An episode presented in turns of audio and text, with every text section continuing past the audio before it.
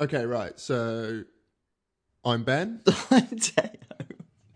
And welcome to another episode of Pixel Vision. Was that nice and cheerful for you? Oh, that was really cheerful. Well done. I thought you might kick it off, but you always sort of like, there's a pause and then I just have to fill the silence. In some ways, I feel like we ought to have a, a, a smoother way of entering this. No, I just, I just think make it awkward every time. All right. Well, in that case, I am Ben, And I am Teo. and this is Pixel Vision. That was pretty smooth.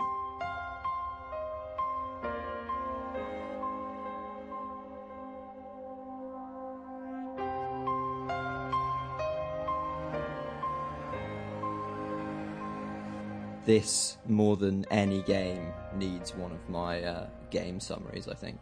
Nobody will have. Nobody will know how to summarize a game like this without one of my summaries. I mean, I know you're joking, It's Half Life. but, but I feel like at the same time, there is actually some truth in there because it's not as straightforward as, like, it was pretty pioneering. I wouldn't say it's a straight up, oh, it's an FPS. no, that's true. Oh, okay, yeah. You got your work cut out for you now, mate. Yeah, I suppose I have. Well, the game we've been playing is Black Mesa, which is a remake of Half Life 1, which I think came out in 2001. Nope. And, oh, uh, incorrect. The original Half Life was released in 1998. 1998. Oh my god, that's so old. Yeah. So the original Half Life was released in 1998. Half Life 2 was released in 2004. And then an update to the original game called just Half Life Source was published in 2005 because it used the Source game engine. And this remake started as a mod back in 2004. So, literally the same year that Half Life 2 was released, they started working on a mod for the original game using the same graphics engine that year. And they wanted to apply that to the original game, and that would become this. But that was back in 2004, and it was like two different teams who were working on it. And eventually they merged to become the Crowbar Collective, the studio who kind of made it today. Um, and then it was first released as a playable mod in 2012. Continued development. Team originally anticipated it would be really fast to release and put out trailers for it in 2005 and 2008. So there was loads of hype. Mm. It was getting listed as vaporware in tech publications like Wired and stuff. And it only got released properly this year. So it's taken just under two decades, like fif- 16, 15, yeah, 16, 16 years. years. That is a long time. Yeah, it's pretty mad. And do you know how many people made it? Oh, I don't. in a project like this, I imagine that like people have come in and out. Like even the name Crowbar Collective kind of suggests that it's a bit of a, a changing group of people as like as and when um, people have the time or can like put in the energy for it. I definitely think it's pretty open source because there's work started on a Half Life Episode 3 as well, just by fans. But when you go to the website, it's literally just saying, look, we're just a bunch of game devs who love Half Life and we're working on it from home. We do it in our weekends and our evenings. It's totally voluntary. And if you want to get involved, you can. So it, I think it is a very open source mentality. And it's the and it's the kind of game which will attract the people that are that dedicated that they're gonna spend all of their free time working on on mods and like stuff in the game world so that they can play more. Yeah, it's really cool that um, Valve got on board with it, though. I think It is, yeah. because like I think there was some talk when they originally started that uh, they they might have issues. Like for instance, they dropped the reason it's called Black Mesa, not Half Life Black Mesa, is because Valve wanted to be clear that it wasn't a Half Life game. Which, to be honest, that's like absolutely fair enough. At the end of the day, they supported development. They gave them a place in the Steam store, and like I'm pretty sure they encouraged them to to rework it when they released like a later game engine upgrade or something like that. Like I can't remember the details, but I'm pretty sure Valve were quite like hands on in encouraging them rather than discouraging them or hitting them with legal suits and stuff like that. Why don't they just hire them to make games? like they're clearly, like they're clearly pretty good at it. I imagine they've already got jobs. apart from the time scales, I suppose. But I mean, Valve have got their own problems with time scales, so they can't can't exactly look down on them for that. Yeah, no, that's true. Um, go on then. So let's hear your hear your summary. It's a first person shooter, but uh, for me, more than any other first person shooter I've played, it relies on uh, an almost like cinematic pacing from one chapter to the next. So, like, one minute you might be in a really hectic gunfight, another time you might just be crawling through vents and taking things quite slowly. But there's like a momentum forwards throughout the game no matter what you're doing at, at each point, which just makes it so compelling. And I don't know, I've never played. There are some other first-person shooters that I played which I felt a similar thing, but none none quite hit exactly the same spot. What do you reckon? Yeah, did you find that on this playthrough specifically, or did you find that when you do you remember your first playthrough of Half Life? I know you revealed to a shocked audience last week that you hadn't completed it, but however much you did play. I think I was a little bit too late to the party on Half Life 1, so I'd already completed Half Life 2 when I got around to starting Half Life 1. And I remember I mean, truth truth be told, I, there's something about these games which means I just get stuck really, really often. Like I usually back myself to solve puzzles and computer games and stuff quite quickly, but even though it's linear, I always get to the end of a dead end, and I'm like, where do I go next? Where do I go next? So I think that's to do with the it's half the Half Life One had the same issues, and I think it's earlier games with their kind of level design and map design, and a lot of their textures repeat mm. because obviously they were trying to conserve graphics or whatever. So a lot of the areas kind of duplicate previous areas. And especially when you're moving through vents and it all looks the same, or you're moving through corridors and they all look the same, like that can be discombobulating. Mm. Or maybe like the like the lighting in the game. I can't remember what the lighting was like in um, in Half Life One, but in Half Life Two, I always remember the lighting um, being uh, really atmospheric. But then the flip side of that is that sometimes things can just be too dark for you to see them properly. Yeah, which just means that like like there was one there was one point where um, I just couldn't see the ladder. Like it was it was clearly there. Like once I saw it, it was like oh there it is. But initially it was like what what do I do next? Like where is that ladder? Yeah, there's so many teasing ladders because the because of the way the physics engine works. Um, you kind of you're, you're tempted by like building stacks of crates to get on things, and you kind of think, well, because I could build a stack of crates, maybe they want me to. Maybe they want me to build a stack of crates, and you spend ages like meticulously like constructing this tower, only to find that like the solution is way way more obvious than that. They never really ask you to build a tower. Although I've got to say, I did actually use the stake, the crate stacking to. I think I might have like skipped a little bit because I saw where I needed mm. to go and I couldn't figure out how to get there. So I did actually just like build up some crates and some barrels, and it was really awkward, and I failed a couple of times. But eventually, I managed to hop up onto this ledge. Mm. But the only reason it even occurred to me is because I'd watched that recent speedrunning video of Half Life Two, where the guy is using crates and barrels and everything to do so many shortcuts for his speed run, and the game developers are watching like, what the hell? What's he doing now? kind of thing.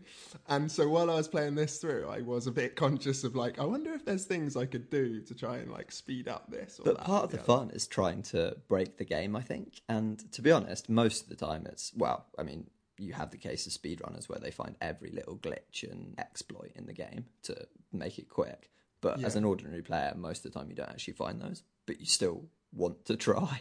so like if there's a direction where it's obvious you want to go, you always move the opposite direction. That's just like the case with all games, I think, because you're like, well, there's got to be some secrets in the place they don't want me to go. Yeah, yeah, exactly. But it en- it ends up in in in Black Mesa where you're just scouting around every single room to look for a little bit of extra ammunition or health when actually there's an abundance of both, so you don't really need to. Yeah, yeah, and smashing every single crate just in case there's something useful inside did as well. You? I did that. Like I'd literally go around with my crowbar destroying every wooden crate in every room just in case there was some shield.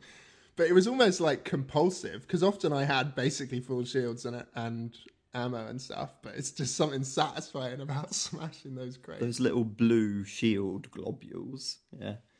They, it's always the shield which they give you when you find a little secret room or a secret corridor.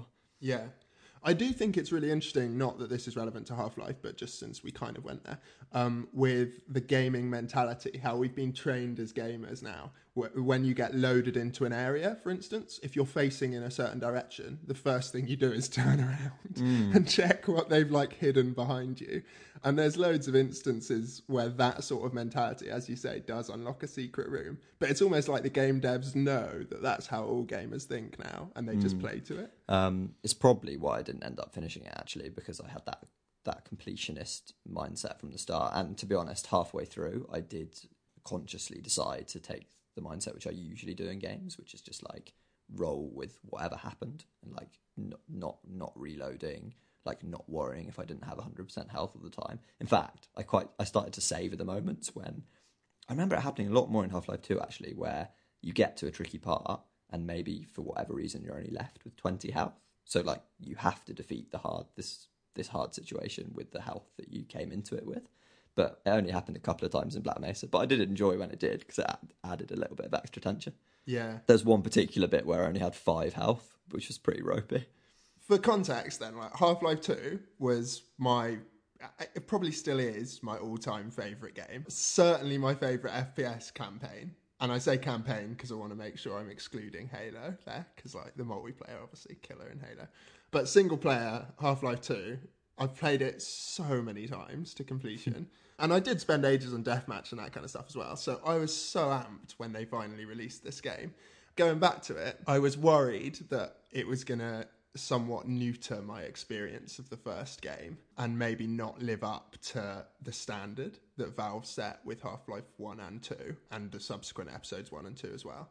And I just, and I've got to say, I don't, I think they did live up to that standard. I think it was really polished as a product. Mm. There's definitely things that feel dated now. Like we alluded to the repeating corridor design and that kind of stuff a little bit as creating problems in terms of getting lost. And I also do think that the pacing is just like it drags a little bit when you're still in Black Mesa and you're in the facility and you're just trying to get the hell out of there. And sometimes you feel like you're coming near the surface of the of the place of the lab, and then you just plummet like the floor breaks and you Go plummet into. Again. Oh my god, That's, that happens so many times. It, it's right. It's right from the start because I'd forgotten that aspect of it. So I like naively just after the first experiment going wrong. Um, is it Eli Vance? Have I got his name right? Eli Vance, yeah. He, and you see him at the beginning, don't you? Yeah. Like he's the, he's the first scientist after um after like the explosion happens, where he's like, "You've got to get to the surface." You need to get to the surface and let someone know that we're stranded down here. And then, like, you quite quickly almost get to the surface, then crawl through a vent, and then plummet down, like you said. I love that moment because I'd completely forgotten that it happened, and it's like, no. I'm going in the wrong direction. And when you do get to the surface and you engage in that massive gunfight, and it's quite early on in the game, but you have to just run across, jump into this little room, and immediately get back into a vent and go back down again. Yeah. Um, like all those things, it kind of like teases you with escape mm. permanently.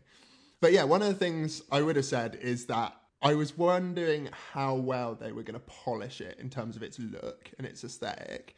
And it's quite strange how your mind does this, but like it kind of looks how I remember it looking, even though I know that it's obviously so much more polished, but it's still got like jagged angular edges. The textures are quite flat. Mm. Like nothing, it like doesn't look anywhere near a sort of even 2010 game, really. I wouldn't say.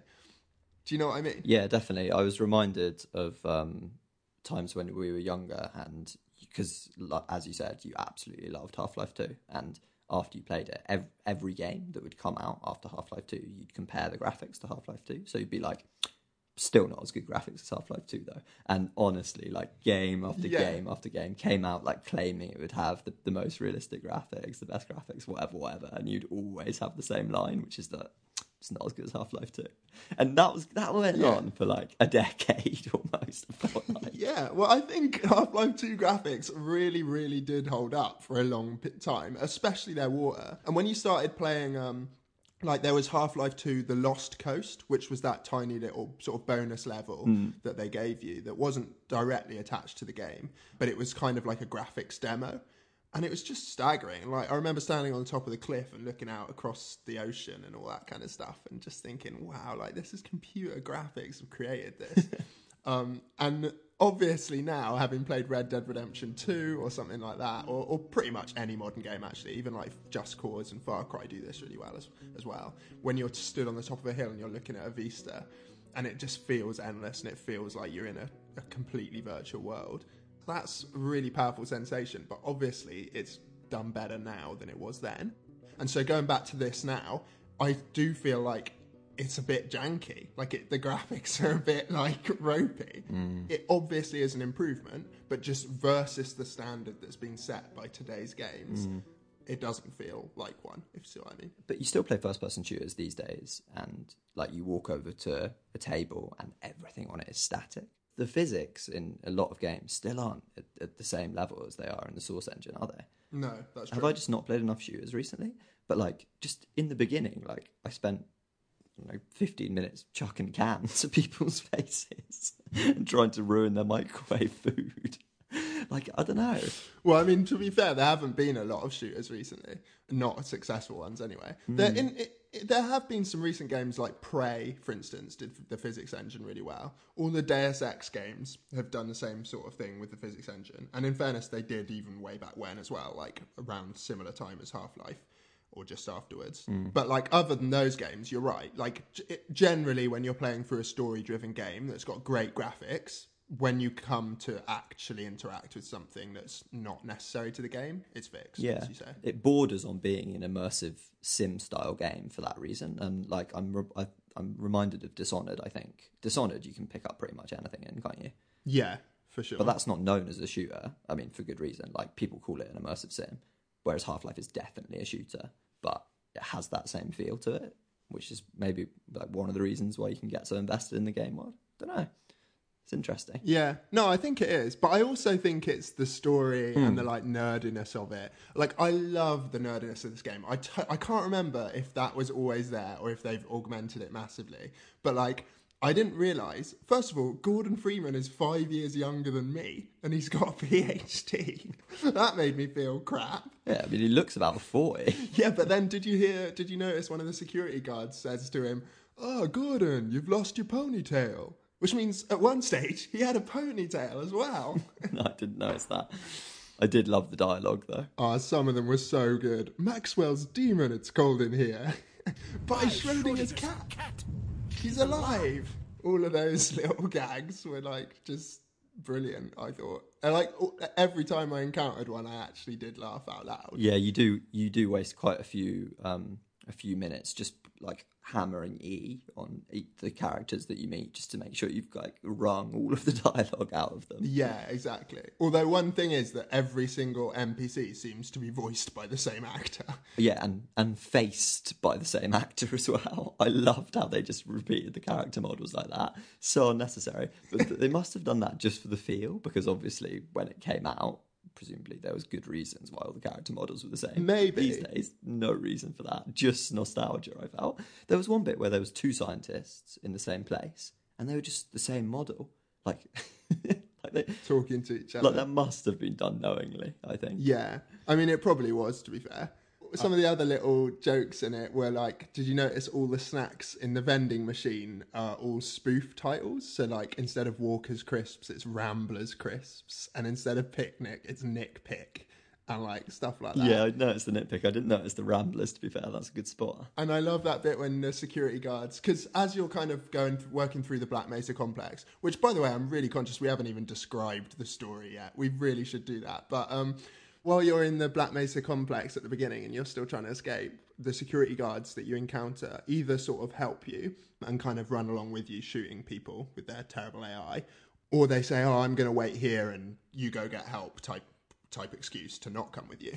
but there's one when the guy follows you through almost the whole complex and you like are sprinting from these like crazy stuff and eventually you survive and you get to the end and he goes, Well, that could have been a lot worse. And then he just gets demolished. You go through the door, Oh, the door no. closes behind you, and you're like, huh? And then he's like,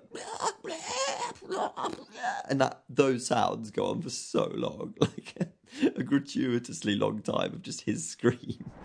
Okay, we made it. Oh, that'll get your heart pumping. After you, good sir. I'll tell you what, that could have been a lot worse. Wait, what?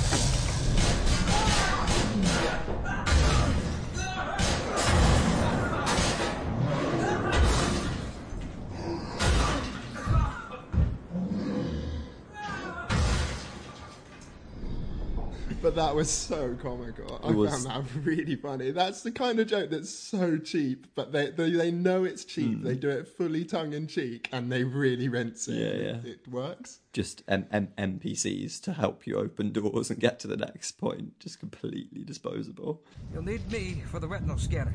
I'm certain the rest of the science team will help you along the way. So, in terms of the story, then, if you are listening to this and you're like Half Life passed you by a little bit, Why do they keep talking about Half Life? What is that? yeah, exactly. I mean, I don't know the answer specifically to what a half life is. Something to do with radiation and how long something stays radioactive for, I think.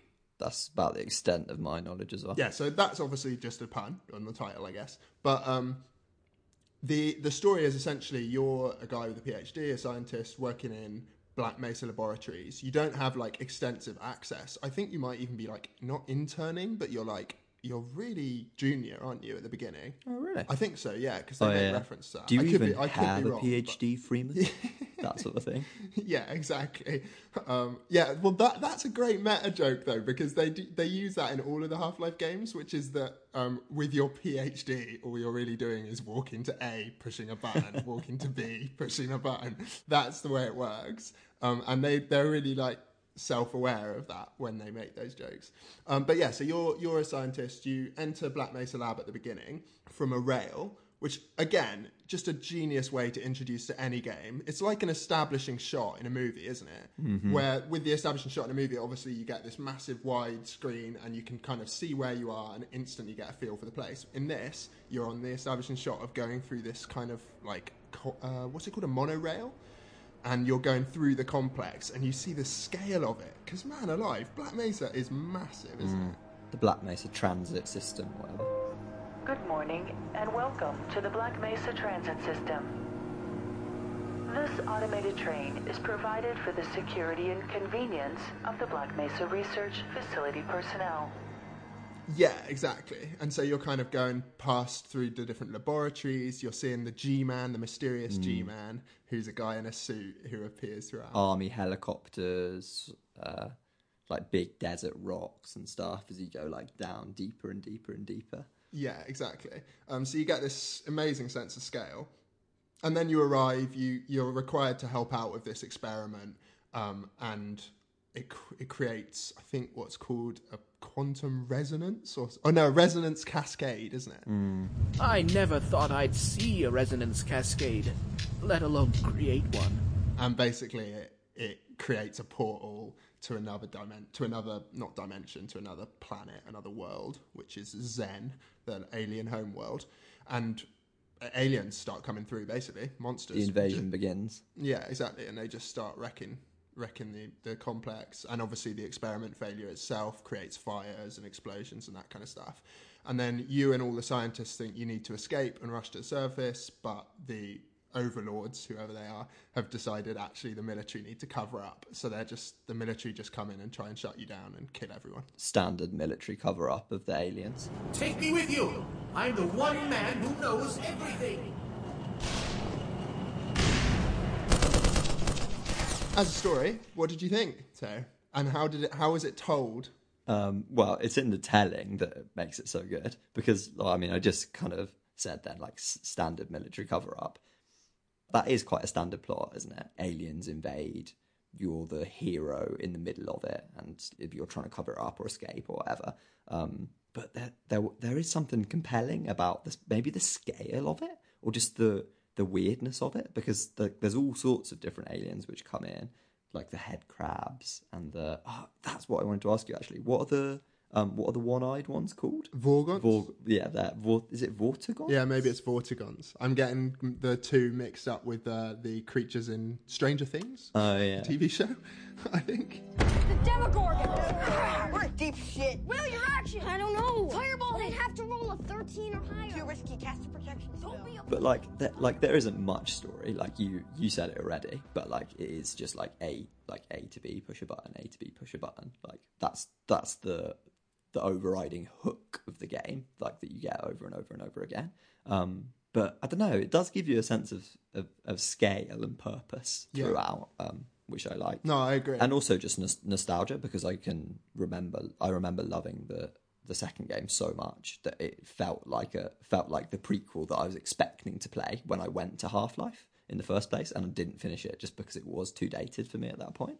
So yeah, it was like it was the kind of the prequel that I that I wanted and was ready for for sure. Yeah, I know what you mean. Like the atmosphere is so immersive instantly, And just wandering around the lab at the beginning just made me like wish I was smarter and working as a scientist on something really important. Or like, do you know what I mean? Like it creates that sense of community among all those scientists that they're all undertaking this massive experiment and you've hmm. got this little glimpse of what it's like, but there's something so much bigger going on. because I, I've definitely read it before, but I think one one of the reasons, or one of the reasons it was lauded when it came out, is because it gave space to tell that story from the beginning. So it didn't just like plunge, plunge you in and you started shooting straight away. Like you don't start off with a weapon or anything. You're just wandering around in in the lab. There's loads of scientists, loads of lockers, microwaves, microscopes, loads of stuff. That was when I was throwing cans at people's heads. One of the cool things it does as well is it doesn't utilize cutscenes. Um, Whereas that's like massive in every other game is it, even modern games obviously is you'll get especially even with God what are they even called now? Quick action Quick scenes time and stuff, where, sequences. like, it's a cutscene. Yeah quick time sequence. It's so rubbish. Where you're, you're obviously in the middle of a cutscene and then it says push X or like spam Y or whatever um, just to make you feel like you've got some engagement with it. Whereas this eschews that entirely, and instead you have this game where when when there is something like a cutscene happening, it's literally unfolding, and you can run around it, and you can speak to people, and you can avoid obstacles that are coming at you or whatever. Um, and some of the se- action sequences are really well executed. There are still annoying things like the loading screens. Um, I remember these being a thing in Half Life 2 as well. But in this day and age, I'm amazed they're still necessary with the power of computers today. Um, those like little transition screens. So it's not a loading screen like a, like a traditional one where you know you get a splash screen and it says loading. It just kind of freezes the screen and you get this tiny little word that says loading in the middle, and then it, and then you can carry like on. it's quite obviously split up into into segments which where where when you move between them it needs to load so like if you so if you want to go back you'll see the loading screen and if you want to go forwards you'll see the loading screen it, it, is in this day and age like it, it is it is surprising you're right it must just be that that's the way it started to be built and then it was like too difficult to to optimize it in another direction or something i don't know Yeah. And it is like you were, we already alluded to. It is really easy to get lost in a lot of the areas, like the water treatment facilities. I found especially, or the residue processing plant, or whatever it's called. Basically, where there's all those conveyor belts, and no matter which conveyor belt you get on, you end up in this massive like warehouse. Oh God, I spent so long in there trying to figure out where I was supposed to be going. And like, I, th- I think there's quite a lot of instances, a little bit like that, where you think, God, this could be clearer. I did feel like it was they were really stretching like how fun it was to navigate little ledges and like little bits which go up and down and like conveyor belts like you were talking about and like putting wires together like taking plugs out of one socket and putting them in another socket. I was like ah come on lads like this could be a little bit shorter I think at this point Yeah, yeah, they're milking it a little but bit. it's a fan sure. it's a fan project like Yeah. you know a lot of love's gone into it So I heard one of the original devs say that as they were making Half Life Alyx, which is the new VR game that they've just released, as they were making that, he wanted to go back and play through the entire Half Life kind of canon. And um, he opted to play this instead of the original Half Life because he just said it was a much more enjoyable gaming experience. Because I think the original Half Life was also plagued with those kind of issues. Because obviously gaming was more, not in, in its infancy, but like relative, it was. Um, and it was one of the first really great first person shooters. So it makes sense that it would have issues with pacing and that kind of thing. Um, and also, I think expectations from gamers have changed now. Like previously, if you think of games like Quake and Doom and those originals, people were just happy, like basically being put in a corridor with a gun, having enemies thrown at them, and pulling the trigger. Yeah. Whereas I feel like that, like the reason FPSs have kind of not died out. That's that's way too extreme. But there's a lot less than there used to be. Is because actually people do expect more from a game now. They demand more from a game, and to to create an FPS that has a great, compelling story, has a lot of maybe puzzle or interactive elements, and also gives you a thrill every time you pull the trigger, is a lot harder. Mm. And I would say that yeah, the pacing's a bit unclear here at times and a bit off, but in general, they kind of it. Yeah, I I totally I totally agree agree with that. I don't have much more to add. Like the like the times when I was at a block and I was stuck, it it, it was frustrating. But if the if the payoff for that is that most of the time I feel like clever and satisfied that I'm that I'm solving puzzles and making progress in a way which isn't too easy but not too hard either. Like like you say, they nail that. Um, and yeah, like you can't it can't you can't get it hundred percent right. It'd be impossible. Yeah. When you were crawling around in vents, uh, which by the way is just so nineties, so isn't funny, it? the But vents. w- w- were you thinking of Tim Bisley in space being like simple and classic? you know, when they have to climb in to get his his portfolio back. There it is. Shit. They're locked. No, I was joking. oh, what are we going to do? Ventilation shaft. Simple and classic. That's a good reference. I didn't actually think of that. I just thought about um, all of the all of the times where I've heard people take the piss out of Half Life on the internet, where where they're like all the memes where it's just like crawling out in another vent, Freeman or whatever. With head crabs jumping at you. Another game it reminded me of actually was um, Alien Isolation. Did you ever play that? It's not it's not too old a game, like a few a few years old.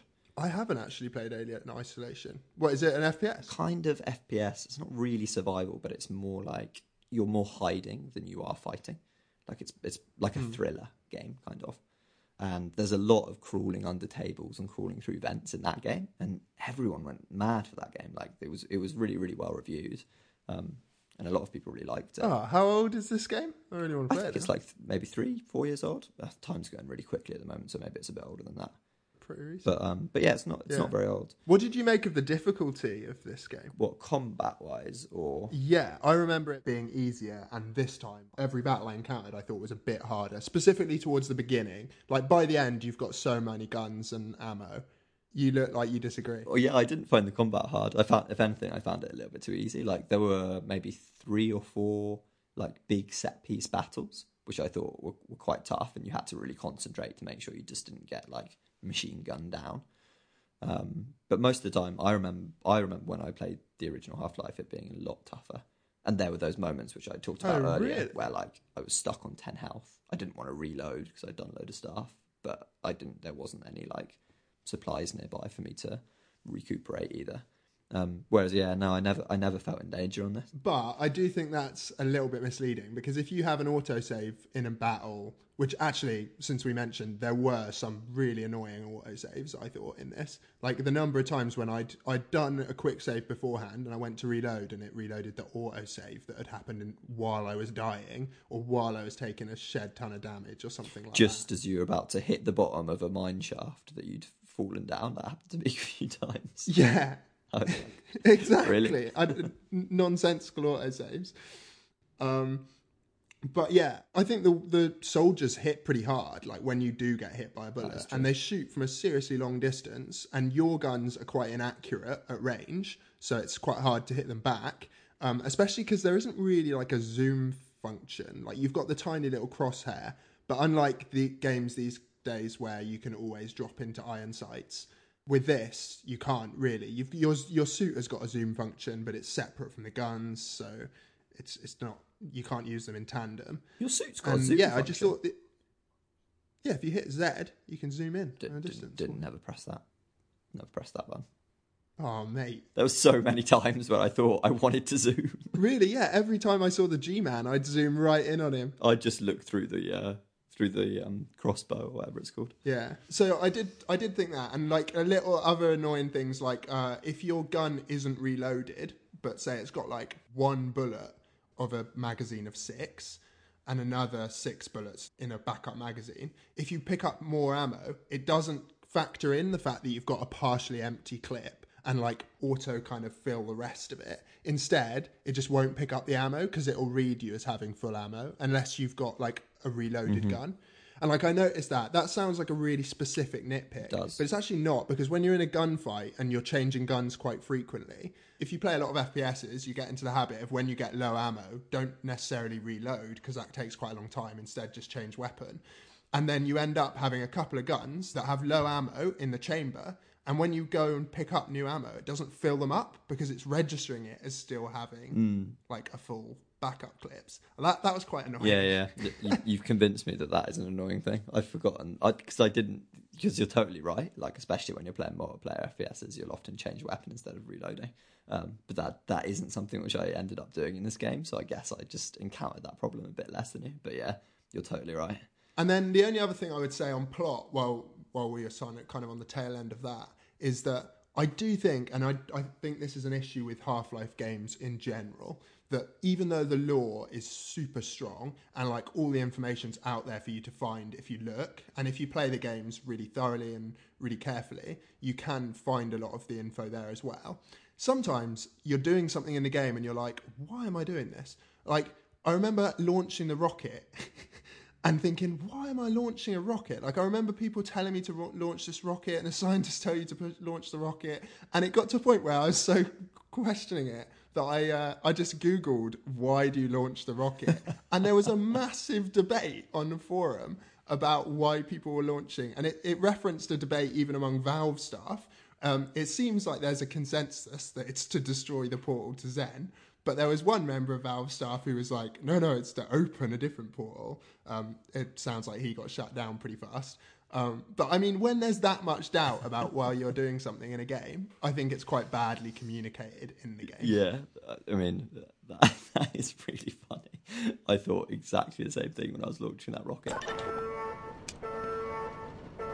I even tried to pay attention at the point because I remembered something in the back of my head about this rocket. So when they were like, "You've got to launch a rocket," I was like, "Right, I'm to really pay attention to the reason behind this." And then I still didn't understand, and I was like, "Damn, I'm going to be launching that rocket again without knowing why, aren't I?" Yeah, exactly.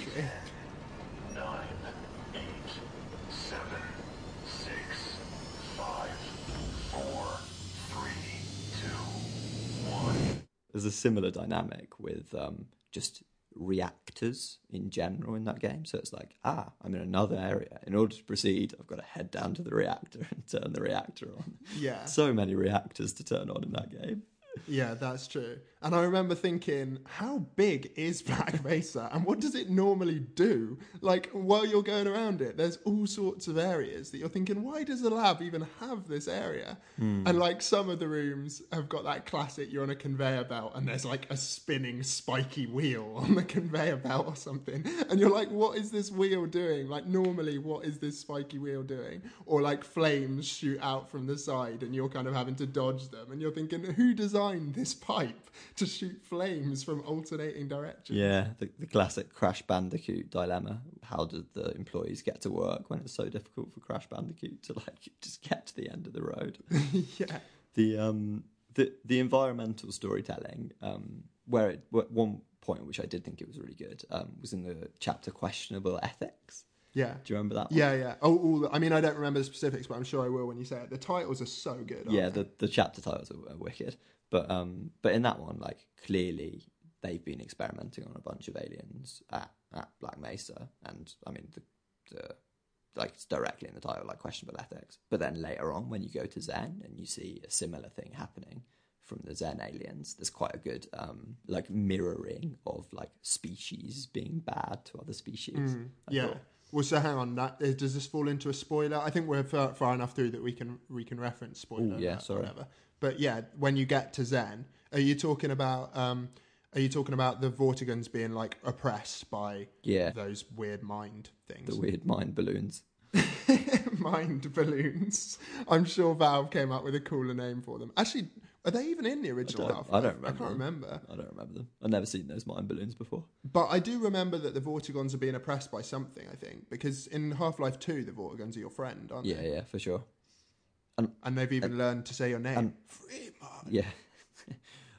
Vadumba. I can't do it properly. Galugalaga. Galanga del del go jala. Great. Galalanga. I loved hearing their chatter. But did you not feel, knowing that, um, did you not feel really bad, like killing them in the first place?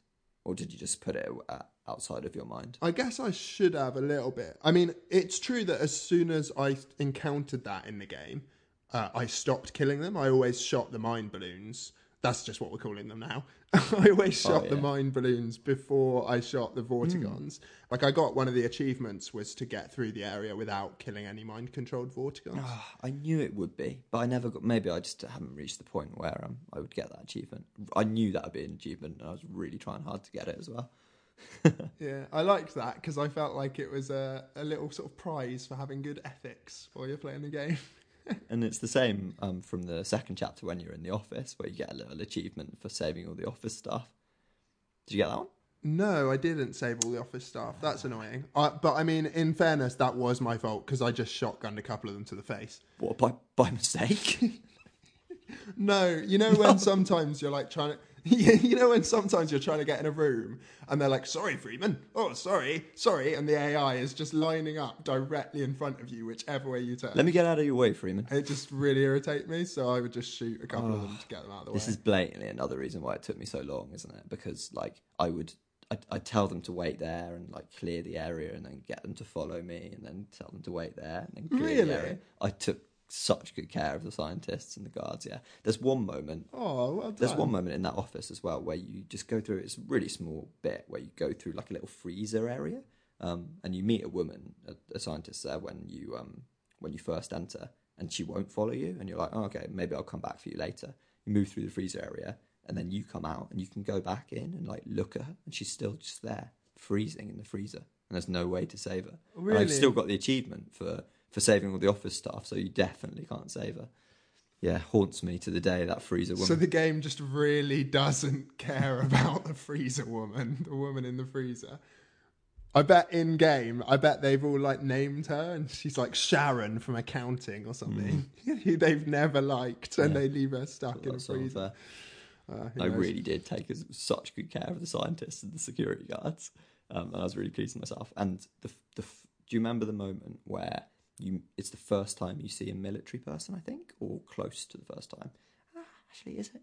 Anyway, it's like the scientists aren't hiding; they still think they're there to help. Yeah. Um, so the one military man comes down the lift, and there's one scientist, and you sort of approach from above, and then and then the first the first time I went through, um, he the scientist was like, "Yes, help, help, help," but then he just got gunned down by the military Oh, guy. rescued at last! Thank God you're here! No! And I was like, "Ah, can't be having that." But it's actually a really tricky moment to save it.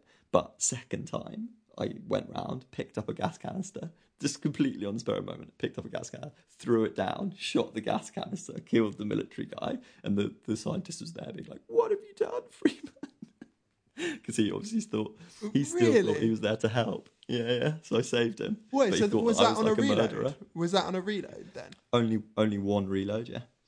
I was oh, so oh, pleased. that's, I thought that is so cool. So I wonder if you can still get the achievement if you haven't reloaded and done that.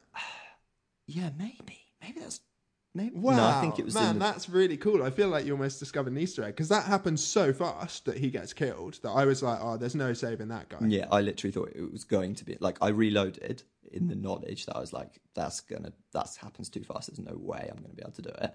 And I didn't like think about throwing the gas canister down. It just sort of like happened. Yeah. like I saw it and I was like. I think I even did it by mistake and then shot it by mistake. And I was like, what have I just done? That was amazing. Terry Sharma meets Jason Bourne. Just a moment of was so spontaneous cinematic. genius.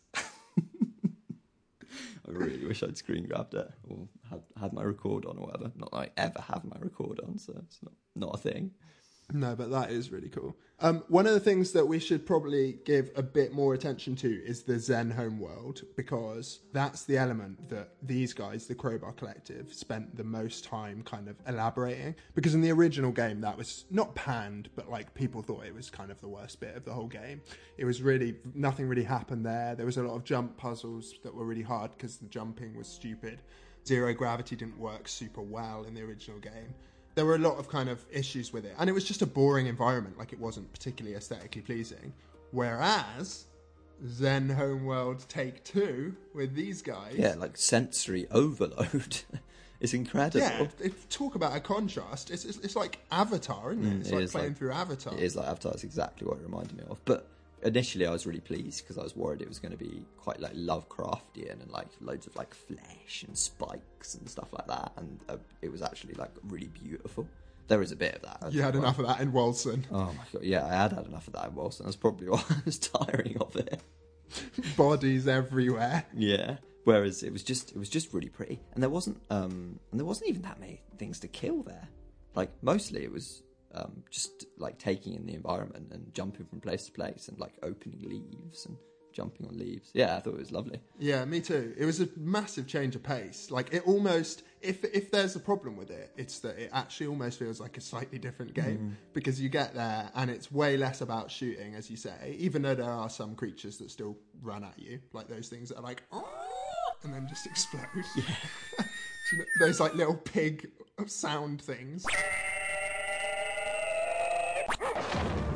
And like there are obviously those lots of those like shark fish things um, but in general it's way more puzzle focused isn't it? Like every area is a puzzle area. You have to figure out how to open this or close that or open a door or And and un, and unlike some of the points in Black Mesa, all of the puzzles uh, are really well visually cued. Like I, I, I didn't never really I never felt stuck in Xen because the the the color contrasts were a lot easier to understand and like when you had to follow particular like roots or whatever in the trees, it always seemed quite clear. yeah Um, so yeah, no, it was satisfying. and it also was one it was one of the areas of the game where it was really obvious that the graphics had improved like they wouldn't have been able to create that level of intricacy and detail um, with interesting flora and fauna and that kind of stuff in the original i mean even the flowers are luminous kind of thing like that that's really cool and like they respond as you as you walk close to them some of them like retract and this kind of stuff that's it's really really cute like it's just a great kind of experience to have wandering around Xen. Um, but it's a lot longer as well. It's about f- four. I think they say it's four hours of gameplay, but I actually think all of their estimates are a bit conservative. I would say it's a bit longer. Yeah, I've definitely been in it for for at least four hours, and I, you reckon I've got three hours more to play. So maybe I'm just being particularly slow. I was I was a little bit worried because um well yeah to to to give everyone a, a bit of an insight. I thought I could play it um to completion in time for the podcast this evening. Didn't quite manage it, and so there was one point where I did get a bit stuck, and I thought "Mm, I can't really don't really have time to to spend like messing about like I normally do. So I looked quickly on a guide and saw that the, the full Xen guide was three hours long. So I was like, oh, cool. Well, I must, must, must be quite close to completing it. I'd been playing it for about two and a half hours, and the point which I was at took the guy on the walkthrough half an hour to get to. So at that point, I thought, mm, maybe this isn't going to happen. I am just slow. But I think it's because we're the kind of gamers who want to sort of savor the experience that we're having. And like they've spent ages creating this massive world and you want to explore that thoroughly. You don't want to just gloss through it and race to the next area. Which which again is a is a compliment to the game because there are so many games I play where I am thinking, God, I just want to get to the next zone and get to the next level or finish this section or whatever. Um, and especially on Xen, I didn't feel like that so much. My, my only issue with the puzzles, I would say, is that their difficulty often doesn't really stem from logic um, so much as just a bit of confusion about where it is specifically you need to go. Like, not, as you say, not as much on Xen, um, although there were a couple of times where I was a little bit confused. But in general, it's not that the puzzles are hard. It's that you're thinking like, okay, I know what I need to do, but where the hell is this thing? And as you mentioned right at the beginning with the low light, like the flashlight is basically useless. I felt like I had to have it on the whole time, but it didn't really increase the brightness at all. And I play with brightness played Yeah, right up. it's, it's not the most powerful flashlight I've ever had in a game. That's for sure. there were are, uh, there were when often times when I was like, "Is my flashlight on?" and I turned it off. Like, oh, I tried to turn it on, actually turned it off, and then it was like completely pitch black, and I was like, oh, "Okay, it is doing something, but come on." Yeah. I would love if they'd have put in a little um, like character response where, because sometimes you've got the flashlight and it's shining right into the face of the character that you're speaking to. I would love it if they'd have included something like, "Would you please lower that?" or something. Yeah, that would be funny. Um, one of the examples that really frustrated me on Xen was in the Vortigaunt area where there's like lasers and you're on this cube. Did you get that? Yeah, yeah. You're on like this cube and there's lasers coming at it from multiple directions. And you're like having to move around on the cube. But obviously, the first time you play it, you have no idea where the lasers are going to come. So that is just like a series like Groundhog Day, where you've got an autosave, you die, you reload, you do it differently. Then you die from the next bit, you reload, you do it differently up to that point. Then the next laser kills you. I was like, what is this? This is just a sequence of about eight moves that you couldn't possibly know in advance. Yeah, th- that is a perfect summary of that moment. Um, and like even before then, I, I've already said it, but I thought mm, this they're stretching this a bit. And when I got to that bit, I was like, Mm. yeah, should have made this shorter. like, come on, taking the piss with that with that section. And like that was a classic example of where I'd done an a bad quick save as well. I like quick saved when the first laser went by, and I was like, "Yes, I managed to avoid it." And then I got hit by every subsequent laser, and I'd saved way too close hmm. to it. It was really awkward. Hmm. Um, but yeah, so other than that, I mean, I guess we could have a big spoiler warning. Oh no, you haven't got to the bit with G Man at the end. no, yet, go on, have you? spo- spoil it, spoil it. Okay, so big spoiler warning for everyone listening. This involves G Man at the end of the game. If you played Half Life 2, you'll remember once you've actually defeated Breen in the tower and kind of exploded it, G Man walks towards you and he has that little monologue about time, Mr. Freeman or Dr. Freeman. Is it really that time again? And it's a bit like that with this, in that he emerges. Uh, I can't remember how he appears to you now. I think it's a similar thing. The screen goes black, he appears, and he says, Right, you've got a choice. I've been really impressed with your like working. We want to hire you. You can either accept that we'll hire you for like future services, uh, but he's really non-specific about what they are, or I can offer you a battle that you have no chance of winning. Winning? And obviously, I was like, well, I'll go with the battle.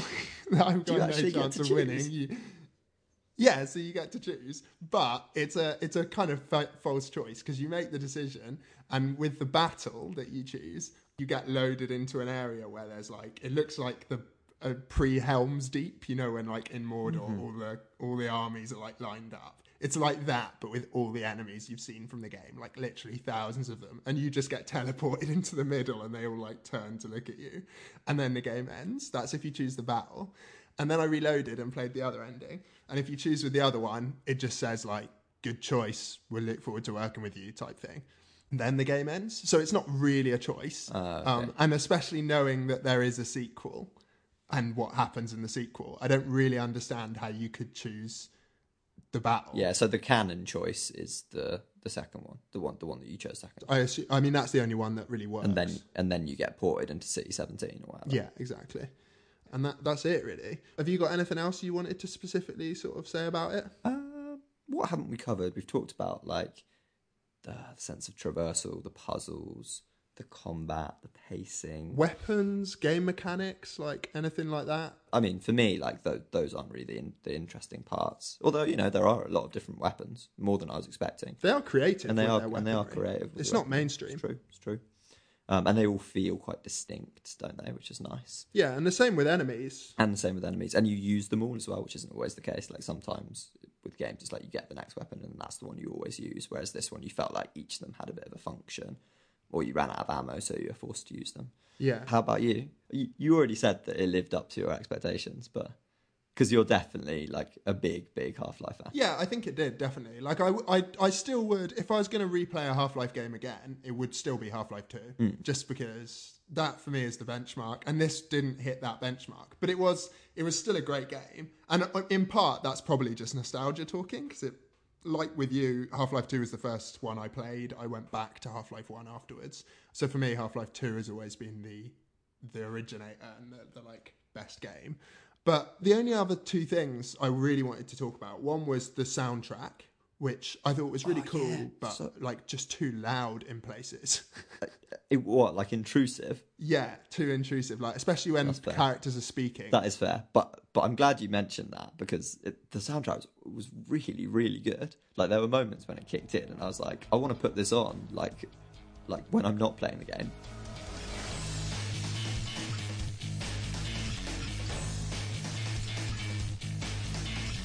Did you find it anywhere? I couldn't find it. I know it's by Joel Nielsen. Um, it, I think it is available as an OST because I, I, I read that he'd released it before the game, and he added the Xen levels because originally they didn't it didn't include the Xen levels because they were kind of an add-on. Um, so I'm pretty sure he has released it somewhere. I don't know if I would just listen to it by itself, but you're right. Like while you're gaming, like me and my brother used to always play. Uh, whenever we played Halo multiplayer, we'd always put on the Jarhead soundtrack, Yeah, yeah. which was great. Just like that kind of like slightly military or militant style of Hmm. music that really amps you up and you feel like you're about to go and nail some mofos. Yeah, whenever another banger kicked in, I just thought, oh, Ben's going to have fun editing the podcast with all these. A few galungas and these stuff and this stuff, and you're sorted. Glungars? That's what the Vortigaunts say. Galunga. Oh, right. God, they say it enough. They literally have three words, and when you're in Xen, you get you hear them say it over and over again.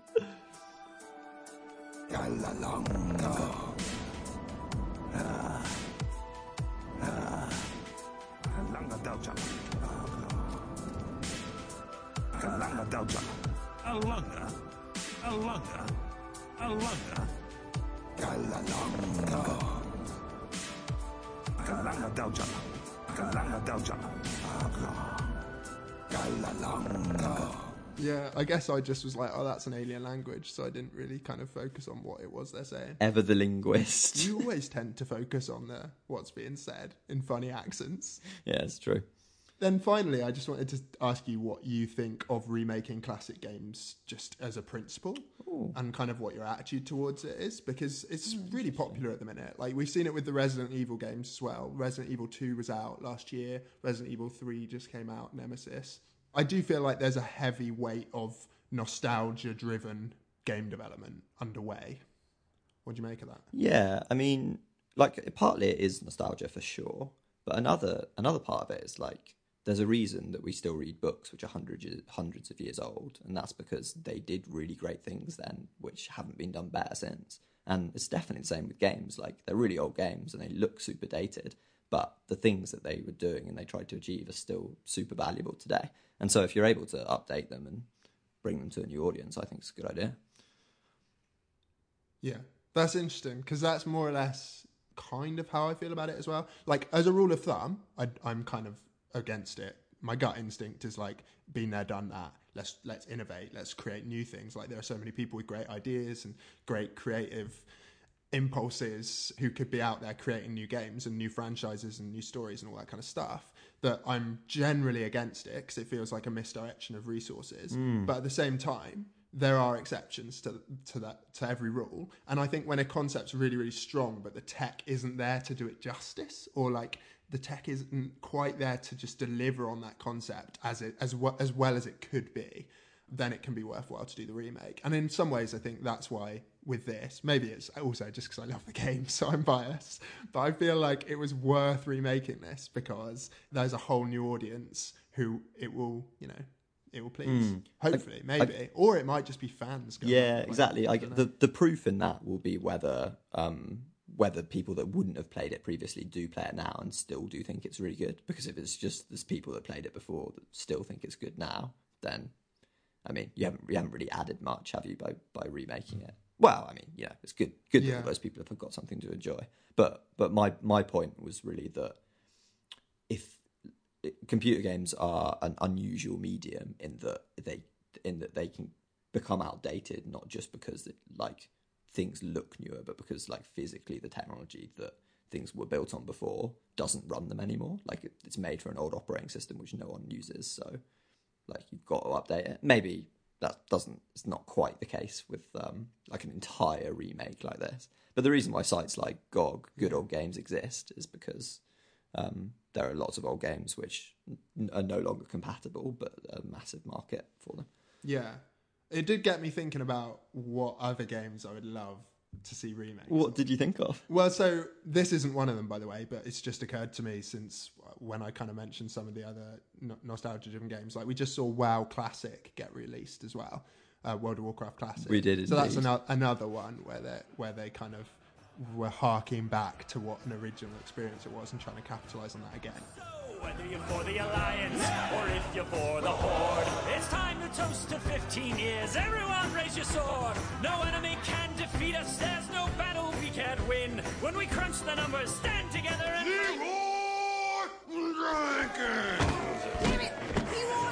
No, so for me, it was games from when I was really young. Like, I remember playing Prime Target, which was like a Mac OS, um, even pre iMac game. Um, I think probably like 1998 or something like that, 1999 maybe. Nope, 1996. where you're this guy who's a senator's been murdered and you go to visit the senator and then the whole building that he's in is just occupied it was you know how earlier i mentioned quake and doom and games like that it was literally like they put you in a building and throw enemies at you and you shoot them and each of the enemies gets incrementally more difficult as you play through. And the guns are ludicrous. There's like rocket launchers hi- hiding in waterfalls and stuff. But while i was playing it through i was like oh imagine if this was given a li- new lick of paint like hyper modern graphics and they really developed the story. This like shrouded mystery of why a senator had been killed.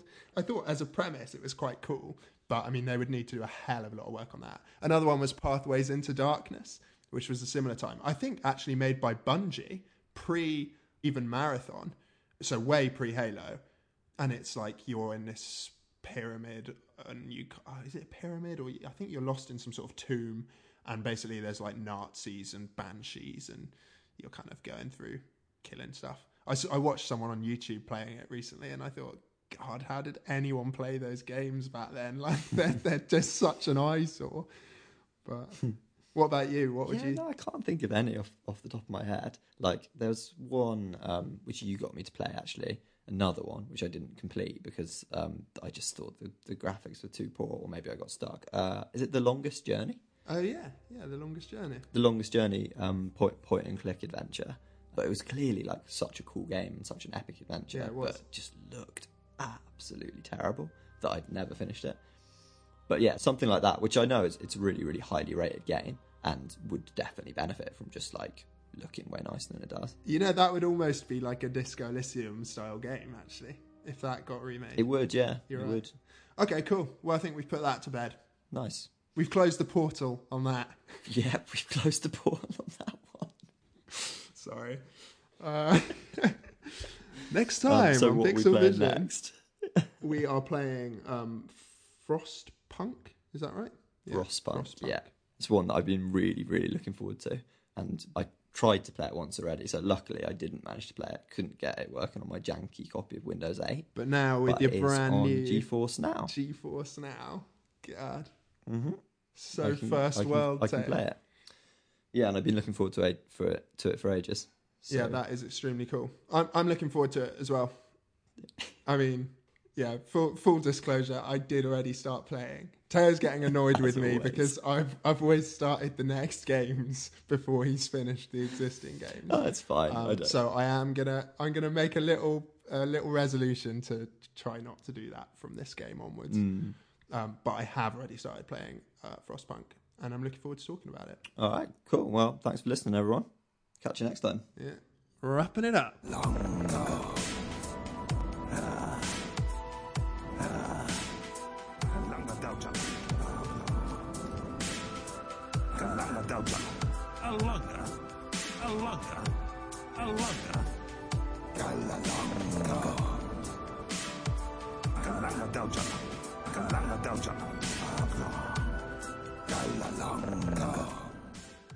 I'm gonna um I'm gonna go back to I don't know. I'll, pl- I'll play something else in the meantime. Go back to Walson, you're about to say, aren't you? Go back to World of Warcraft.